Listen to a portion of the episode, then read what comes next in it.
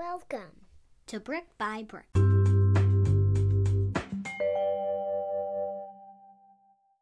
A break can feel like a waste of time because it doesn't directly produce anything of value. You aren't accomplishing anything when you take a break. No email answered, no tasks completed. In fact, that is almost the definition of a good break not accomplishing anything. I want to make the most of my time. That includes the time I spend at the office and the time I spend commuting to and from the office. One of my specialties is doing something productive with little pieces of time that would otherwise be unproductive. Doing dishes? I can listen to a podcast at the same time. Waiting at the doctor's office? I can take notes for a future blog post. I can't stand the idea of taking a break and not accomplishing something. It feels wrong. But by taking a break, you are preparing yourself to accomplish even more when you return to work.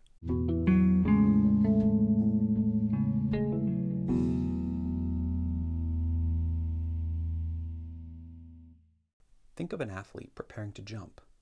Bending her knees seems counterproductive at first. She's moving further down, not up. But if she doesn't bend her knees, her ability to jump will be severely limited. Even an elite athlete can't do much more than hop without bending her knees. The crouch prepares you to jump higher. Taking a break is like that crouch. A good break gathers your legs underneath you. A good break coils your mind like a spring, preparing to launch. A break from work now is an investment in work later, a short term sacrifice for long term benefit.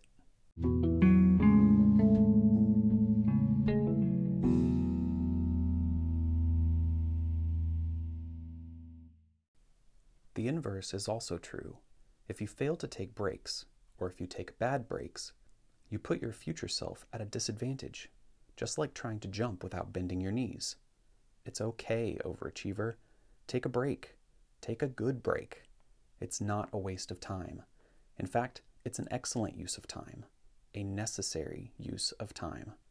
And even though you aren't accomplishing anything, taking a break does produce something future energy and focus, which means the most productive break you can take is the break that refreshes you, the break that recharges your body and brain.